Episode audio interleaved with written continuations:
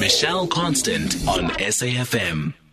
You are with SAFM 104 to 107. She's on the line. She's the author of a fantastic book. If you love travel and you love travel up through the continent, then uh, she's the person you should be reading. The book is called Vagabond. The author is Lerato Mogoatlhe.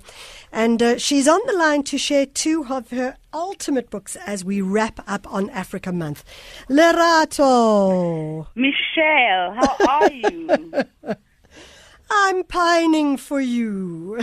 oh, sorry. Lockdown will end soon oh. enough eventually. So, when that lockdown ends, where's the yes. first place you're going to? I really get the feeling that I'm going to go to Egypt. It changes every week, but mm. Egypt is is a constant. I think about it all the time. So I definitely have to go back to Egypt. Which part of Egypt are you thinking about? I want to, excuse me, I want to go back to Cairo. Mm. And I think, unlike the first time when I spent two and a half days there, I need to spend five days in Cairo and completely immerse myself in its in, in the layers of its identity, mm. you know. It's very, very, very old city, yet so cosmopolitan as well. And I want to be fully immersed in that. And then you're going to have one of those breakfasts where you have that incredibly sweet juice which is the berry juice, with the very sweet cookies on the side, mm-hmm. and that dark coffee, that short dark coffee. That's what yes. you're going to have. Mm-hmm. Mm, yeah, you see. Well, when you go, maybe I'll come with you again. I don't think I've been there for years and years, and it would be fabulous. And you used to live there, hey? Yeah, for a short so I while. would definitely love to experience it with you. Well, I think it was so long ago, it's probably a completely different country now to what the city of Cairo, well, not the country, but the city of Cairo was like when yeah. I was there. So I'd be intrigued to go with someone like you. Lerato, you mm-hmm. can't travel at the moment, but uh, you are obviously dreaming of it. And uh, I suppose it's impacting on your reading. Certainly, when I look at your list, it's impacting on your reading. What are the two books that are just making your day at the moment? It's Africa My Music by the esteemed Es'kia Mphahlele. Yeah. Is his adulthood memoirs of his life living around, living in Nigeria and working with other creatives around the continent in the writing community, at art, at artists, sculptors, poets, and so on. And all of this was happening at a time when Africa was gearing up for independence. You know, or Ghana yeah. had just been independent um, Nigeria had also been independent, so things were hot. You know, I love, I love how he he also. It feels like a book I've always needed to read, so I read it once a year at least it, it, because it wraps up everything that I know about African literature and the people who wrote it and who wrote our experiences and some of our politics for of liberation and so on, right? So in this book, not only does he speak about his life and what it is for him as a black South African man who cannot live in his country because of apartheid to yeah. experience his blackness in Ghana and Nigeria. He writes that Ghana restored um, his Africanness, that of of him and his family was traveling with with his wife and children. And then because he's a writer and he's a creative and an artist and a teacher, he also gets to go on these conferences at Makerere University where where he's uh, in attendance with the likes of Wole Soyinka. So we also get to meet all these other luminaries that I hold in high esteem. I also get to know them as as friends. You know, what are they mm. like as friends? What do they mean when they said this or that? So it really is so layered. And also, I love I love a bit of of of envy. and I mean, you know, it, at one point he writes that in his in his um sitting room at his house in Lebowakgomo hangs a Gerard Sekoto painting mm. because of course him and Gerard Sekoto were mates. We're mates, yeah. You know? So I really just yeah, I so, love the pictures it paints. I just love the history it just just teaches us and gives to us. You know, Lerato, you mentioned something, and I know we have to go to your second book, but I'm just mm. interested in this. So last week, the Deputy Minister of Arts and Culture was talking about her books, and she, she spoke about this idea of a book that has, she has to have in the home, reread, reread, reread. And I'm just, mm. I'm interested from you. If you read a book, for example, every year, it becomes it becomes to, in, in a form, and I'm not talking uh, uh, uh, in no way wanting to diss religion, but it becomes a kind mm. of Bible to you. No, absolutely. And I wondered, what is the Bibleness of Africa My Music for you? The Bibleness of Africa, my music, is actually um, a part, a very small part in passing where he explains what um, Ousmane Ousmane Sembene, the Senegalese, Yes.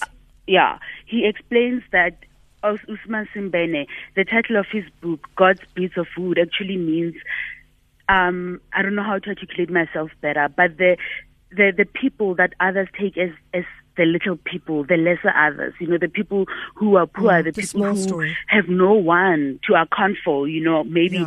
I'm running out of food now, but I know that I just need to go out of my house and stop being lazy to buy food. I have that security, but there are so many people who lack so much security and it's so layered, particularly social security and economic security in Africa. And so God's God's bits of food are those people and that others who are in a more privileged position have an accountability to that, you know. Yeah. So so this has this that that part of the book has actually influenced me to I think I read this book. I first read this book in 2007. Yeah. So I started seeking out. I started wanting to then stop writing celebrity, but I enjoy. I still write celebrity and I enjoy it. But I want. I insisted on no longer doing that as a limitation of boxes that I was put into, Yeah. and to write people who who are doing that in Africa, who are writing narratives. You know, doctors who are working for free to give to have people access ARVs Yeah. Just so many people, you know, broadcasters who are giving voices to stories that inspire or that challenge. That's just, Yeah. and I started seeing differently how just the collective good could work, you know, and how how I can be a better person and how that cannot just be like an act of charity or giving time to charity. It can be maybe an intentional life. It could be that I choose to use my voice in specific ways that then make me feel that okay, in in, in spite of all the injustices that are on this continent, I'm not sitting and just uh, watching them, and I'm not just sucking my teeth at them. I'm doing something. Yeah. So that is so profound. I think it's probably the single most influential thing I have ever read in my life because it is the one that instantly impacted my life and the one that constantly, daily comes up with when I have conversations with myself. So I'm worried about time. You've got about a minute to talk about your second book, Uwem Okay. Akpan, Nigerian author. Say you're one of them. Yes, this is um, a, a collection of short stories. It give, gives voice to Africa's children in beautifully crafted prose and stunning detail. That is the best description I can give you of this book. It is sad, it is harrowing, but it, it is also humorous. It is also magical. And you know what? Every single word dances on this page. It is a delicious read. yes, it is sad, yet it is traumatizing. But as far as storytelling and skill goes, my word! Yeah. So let's talk about quickly your storytelling because you are. You, I mean, everything that you talk about that you love in other authors is so much what you are about. Is about it's your ability to to to understand community, to not censor yourself, to commit to being in the community that you write about. And I think that that's what I found so profound about your book, Vagabond. I mean, I, refer back to it so many times when I'm talking about stories about different countries. Hmm. I wanted I wanted to be all in, you know. I'm a very emotional person, proudly so. I'm led by emotions. So that means I need to feel. That's how I know I'm alive. That's how I know I'm here. And I wanted to be all in in those communities. I wanted to not be Lerato Mogoatlhe. I wanted to imagine myself as a Fatuma in, in case I was born at that community in Senegal, as a Upendo if I was born somewhere in Kenya, you know, as a Fikr somewhere in Ethiopia. I wanted to make sure that my experience around the continent in those five years would never ever be replaced by any other memories that I gather and collect in my life. And I really am a collector of memories. But those five years will always remain vivid because I wore them. They were my skin. Lerato, I want to wish you all the best, and uh, I look forward to your journeys as soon as you are able to start making them again. Lerato Mogoatlhe, author of Vagabond, and uh, one of the fine, fine books about traveling through our beautiful continent. It's nine o'clock. It's time for the news. Good morning.